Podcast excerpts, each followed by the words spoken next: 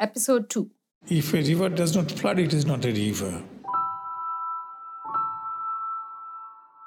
Before we begin, a message about this series.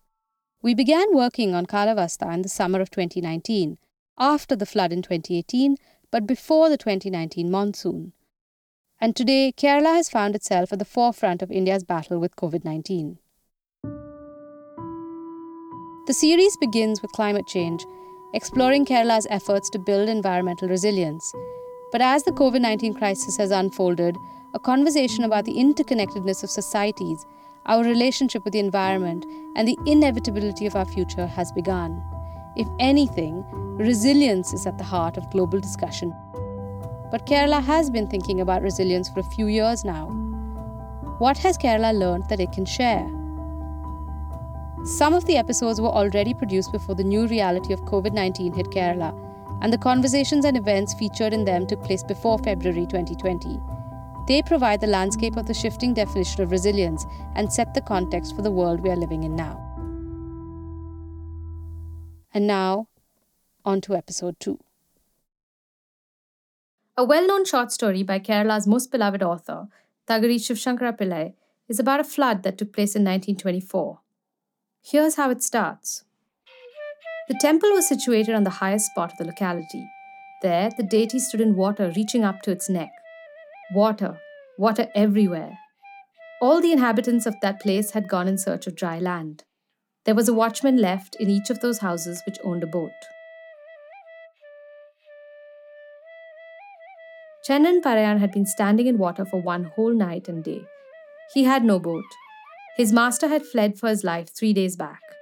Even as early as when the water seeped into the house, Chenan had built a platform with coconut stems and twigs. He spent two days sitting on it, hoping that the water would recede soon. Now there was knee deep water about the platform. Two rows of coconut leaves on the thatch of the roof were already underwater. Chenan shouted from inside the house. Who would hear that call? Who was there nearby?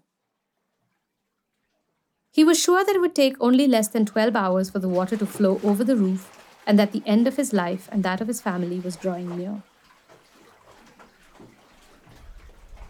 It had been raining for three days now. He somehow broke open the roof, got out, and looked around in all directions.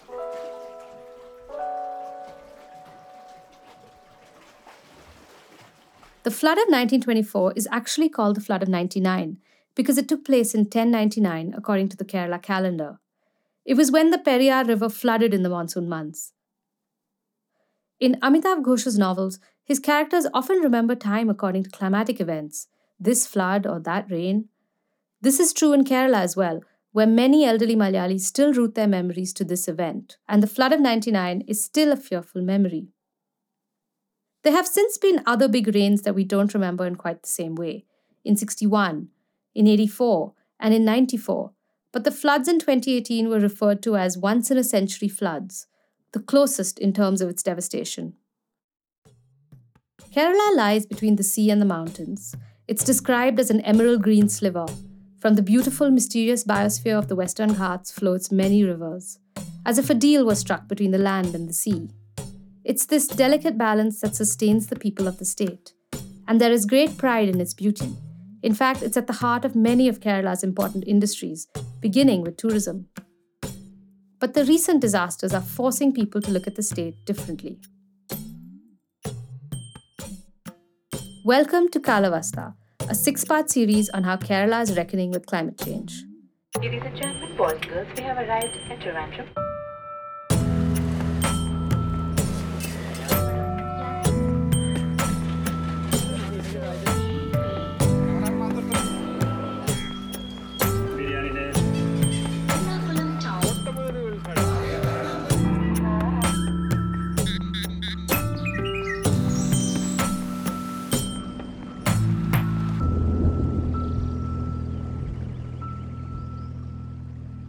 Episode 2 If a river doesn't flood, it isn't a river.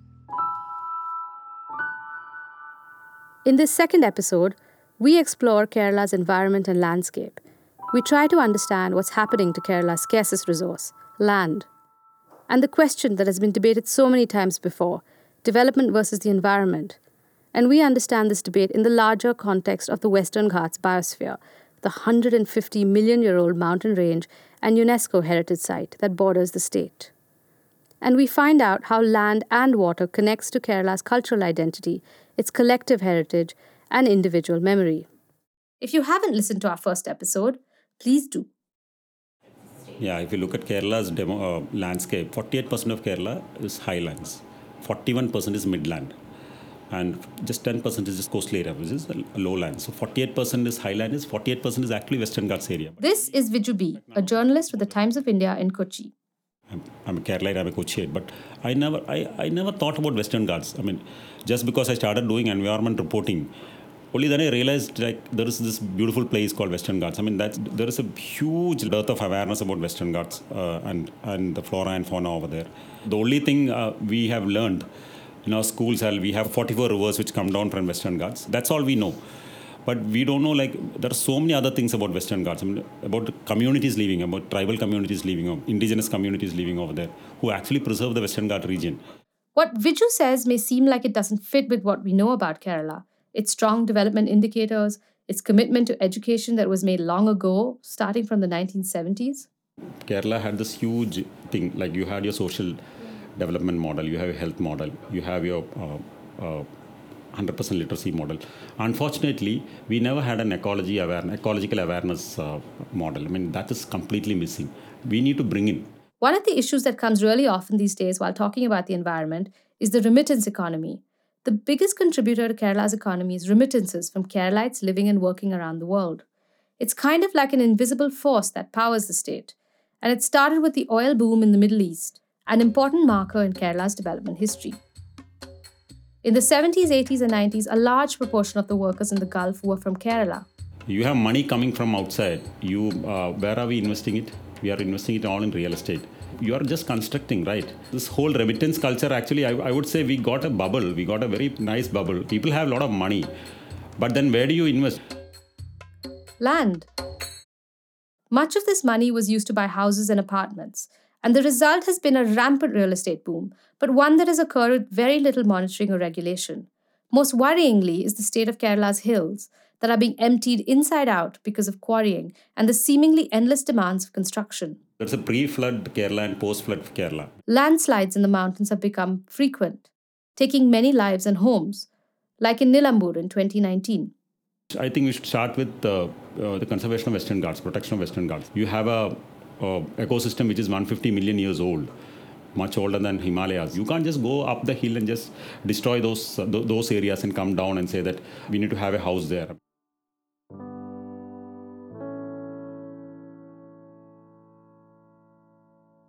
Srikumar Chattopadhyay is an unlikely Kerala expert, a soft spoken, mild mannered Bengali who came to work as a human geographer in Kerala a year after the National Centre for Earth Science Studies, or NCESS, was set up.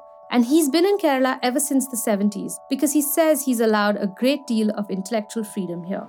The work environment, freedom to work, that is, and Kerala landscape actually attracted me. And over the years, when I started working, uh, I felt that I can contribute in the development process of the state. And whoever be the government, they like to listen to the professional. That's something which has really attracted all of us. In the quiet buildings of the NCESS, he talked to us for hours about the change in land use in the state's recent history, and especially its effect on rivers. If a river does not flood, it is not a river. This is a fundamental characteristic of a river. The problem is that Kerala is a highly urbanized state, and as its towns and cities have grown, they have encroached on the floodplains more and more and constructed on wetlands and back swamps. If you look around the Kochi, almost all the paddy fields have gone. In Trivandrum city also, when you came, there are paddy fields within the city, which is almost gone. So in the major city, the paddy fields are going up. So the flood cushioning area is gradually reducing. Now it is a time to take a balance. What we call flooding is actually caused by our higher levels of encroachment and the consequent reduced carrying capacity of the land. And we are paying a price for the development. It is not individually anybody can be responsible. As a whole, the way we framed our development is a challenge. And that's the issue. we have to try to whether we can reframe it. In Kerala's hill stations like Munnar or even in Wayanad, there are constant tussles between the land mafia and those against illegal encroachment and construction. And the same fight is recast in a hundred ways in a hundred different places, with communal angles, or justified by development demands, or the needs of plantations. And this has created a deadlock on productive discussions. And we're going to get into some of these stories in later episodes. All of these issues were pointed out in Madhav Gadgil's report of 2011.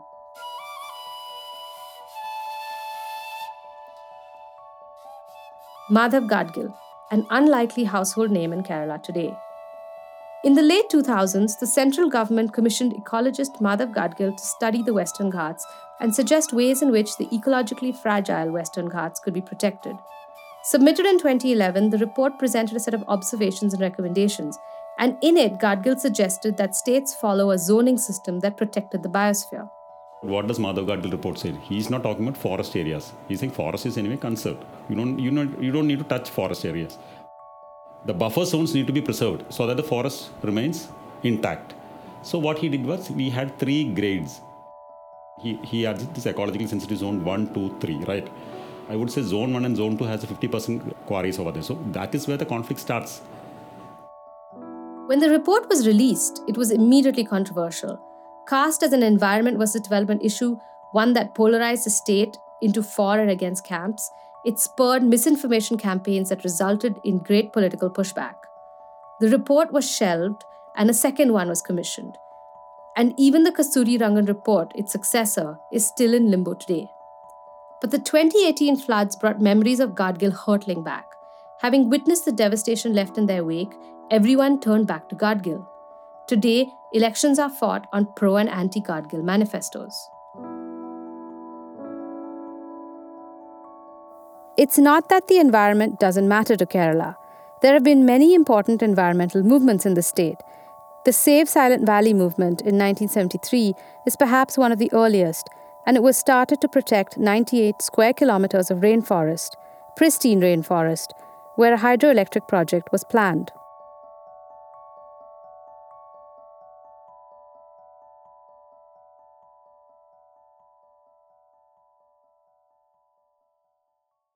In August 2018, when the dams were opened in the Western Ghats, Aranmula town was badly hit. Aranmula sits on the holy Pampa River that flows down from the Western Ghats to the sea.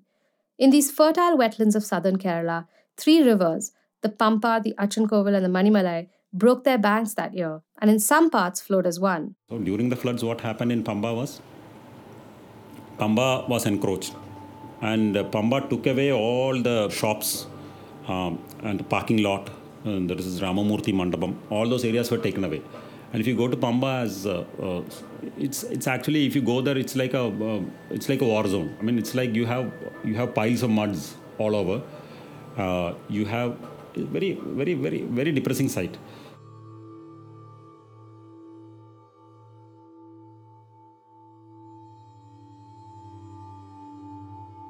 The floods in 2018 were a third less intense than the Great Flood of 1924, yet they took more lives and destroyed much more infrastructure. And they took away more than just property, they hit hard at the cultural heritage of the state. It seemed to chip away at the very identity of the people and at places and things that defined them. I mean, you go to Aranmula, you feel that you can actually feel how Kerala was like 100 years ago. Prosperous, you have so much of paddy, so much of vegetables during the Onam festival, you have this huge uh, Sadhya where you have one, one, 104 uh, dishes variety. I mean, that 104 variety of dishes shows that how prosperous Kerala was. Aranmula mirror, the artisans, the workshops all got washed away. They had to stop the boat race. I mean, what I'm trying to say is like all your micro traditions are getting affected. We visited Aranmula town.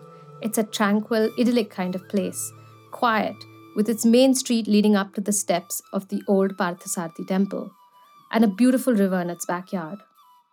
It was hard to imagine the floods here because everything was so clean and brightly painted. Interestingly, uh, the shops have started coming back to the uh, these areas. Encroachment is starting again. This might seem completely surprising. Why would people repeat actions for which they have already paid a price?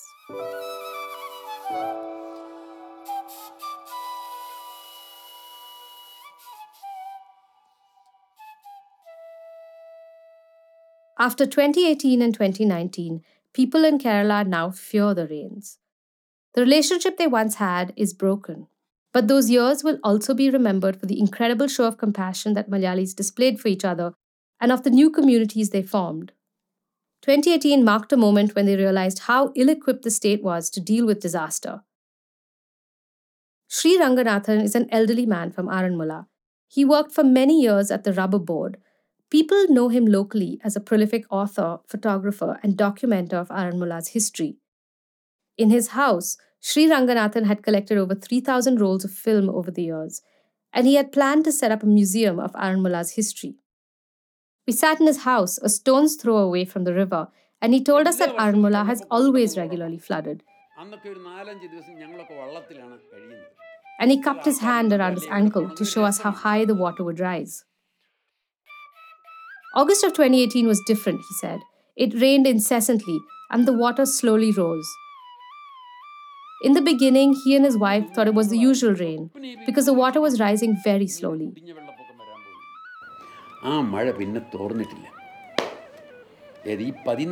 Before bed, they moved all their books from the lower shelves to higher up and went to bed sometime after 1 o'clock in the morning.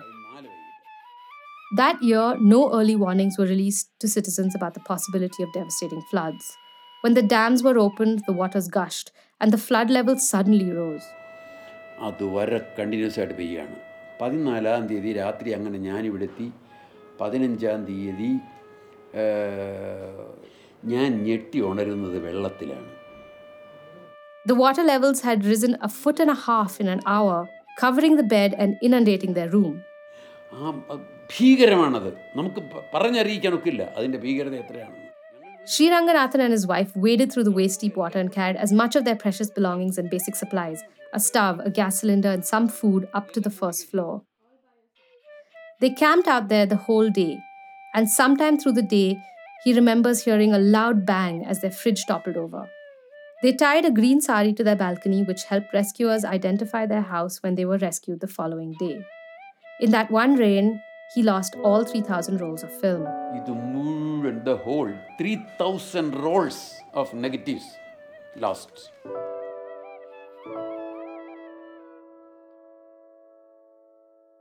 Shobha Vishwanath, an entrepreneur from Trivandrum, was one of the first to set up networks that allowed people to help in the rescue effort. Listen to this retelling of the floods that shows how the rain triggered a wave of unprecedented solidarity, action, and a search for answers. All I did was like immediately started a WhatsApp group and uh, added everyone, like whoever I knew, all my media friends, especially radio, FM, uh, corporates, CEO friends, all the IAS officers, IPS officers, um, students, students from colleges, especially uh, volunteers we needed. So and medical friends, all my doctor friends, uh, whoever owned hospitals, uh, transportation people. I mean, we added everyone, whoever could you know spread the message and help us like everyone were out there uh, rescuing you know Everyone, whether they were elected representatives or officials or common folk, pitched in. Once Shobha had the group set up, they began setting up collection points and drawing up lists of relief material. There were WhatsApp groups for volunteers, for medical teams, for communication and media, for suppliers, for sponsors, for transportation and logistics. we had no prior experience i had zero knowledge about like logistics and okay i, I did my mba but then uh, i never thought i would handle operations or logistics in my life. But it all happened organically and naturally and uh, we just went with the flow. It was all a i mean i don't know how to say this explain this. And all along, the calls kept coming, and each describing the desperation of stranded people while the rains pounded down. So, you know, I've been getting calls saying that people are stuck here in the second floor and uh, the water uh, level is rising and, uh, you know, need help. There are pregnant women, there are like uh, women and children, there are uh, older citizens, there are like, you know, cattle. There are, I mean, endless calls. I cannot tell you my experience uh, that one week. Shobha started to realize there was a kind of feeling that was growing. People wanted to help and do things, and they wanted to be part of something. it was so so so good to see like um, youngsters coming forward and you know till then we had this uh, what to say this bad name maybe saying that you know we are always stuck in the phones and uh, you know uh, we don't work we don't care about the society we don't like you know after the floods that name was there it was all gone Perhaps the bravest and most fearless of all the volunteers were the fishermen of Kerala, who selflessly gave up months of daily wages and rescued people. um, big salute to our fishermen who were like you know superheroes who went with their boats and for the rescue without even caring about their family what whether they are eating or drinking you know whether they have because they all are like bread earners like every day they go for fishing and they bring money for their family uh, and they survive Sri Ranganathan and his wife were rescued by fishermen in small rubber dinghies. The flood forced even animals to flee. As he and his wife were rowed away from their house, they remember seeing wildlife birds, snakes, rats, and other small animals hanging from the trees around them. അപ്പോൾ ഈ വയലിൻ്റെ കരയ്ക്ക് വയലിൻ്റെ ചുറ്റുപാടുമാണ് മരങ്ങളെല്ലാം അതിൻ്റെ അതിര് ചേർ ആയിട്ട് മരങ്ങൾ നിൽക്കും ഈ മരങ്ങൾക്കൊരു ഒരു ഒരു പത്ത് പതിനഞ്ച് അടി അകലെ കൂടി While people were undoubtedly affected, scores of animals lost their lives in the deluge. വളരെ ചുരുക്കം ചിലത്തും മറ്റും ചില എലി സാ ഇതൊക്കെ ഇങ്ങനത്തെ ഒക്കെ മരത്തിൽ പിടിച്ചിരിക്കാവുന്ന രീതിയിലുള്ളത് അവർ വിരിക്കും അത്രേ ഉള്ളൂ അതൊക്കെ കാണാൻ രസമാണ് He says he's never seen prey and predators sit so close to each other. കാര്യം ഈ ജീവൻ രക്ഷിക്കാൻ വേണ്ടിയുള്ള പാ പാച്ചിലാണത് അതുകൊണ്ടാണ് പറയുന്നത് വെള്ളപ്പൊക്കത്തിന് കുറുക്കനും കോഴിയും ഒരു ഇതിൽ ഒന്നിച്ചിരിക്കുമെന്ന് അന്നേരത്ത് അവർക്ക് വിശപ്പല്ല പ്രശ്നം ജീവനാണ് പ്രശ്നം The government machinery kicked in a few days later. Shobha clearly describes the feeling of those weeks. And she remembers the lessons that they learned. How much could be achieved if everyone, people, and government all worked together. I get goosebumps thinking that, you know, the way Kerala um, came together as one unit uh, without even seeing whether he's a Hindu or Muslim or like Christian or like what religion or what caste or where you come from, what, you know, financial background you are from. There were so many people stuck inside, like, you know, uh, in the remote villages where they didn't even get water to drink.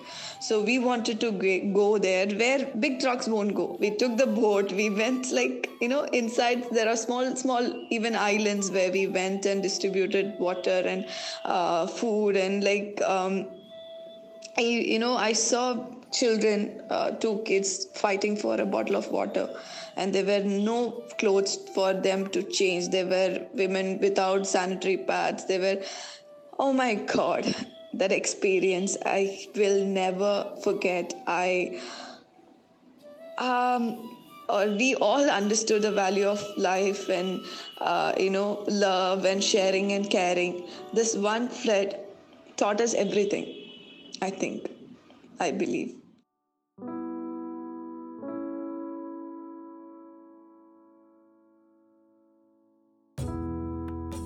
Kerala's identity seems to have been irrevocably changed by the floods. Its romance about the rain has been replaced by a wariness, but also a memory of what could be achieved by real community action. And it has opened up a possibility for people to talk about their real relationship with land.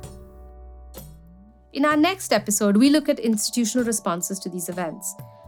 After the immediate response, how is the state and the government learning from these experiences? And how is the development model changing for the better?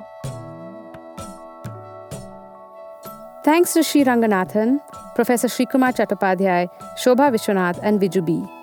I'm Radhika Vishwanathan. Kala Vasta is brought to you by the World Bank. For more information, go to worldbank.org forward slash Kerala podcast.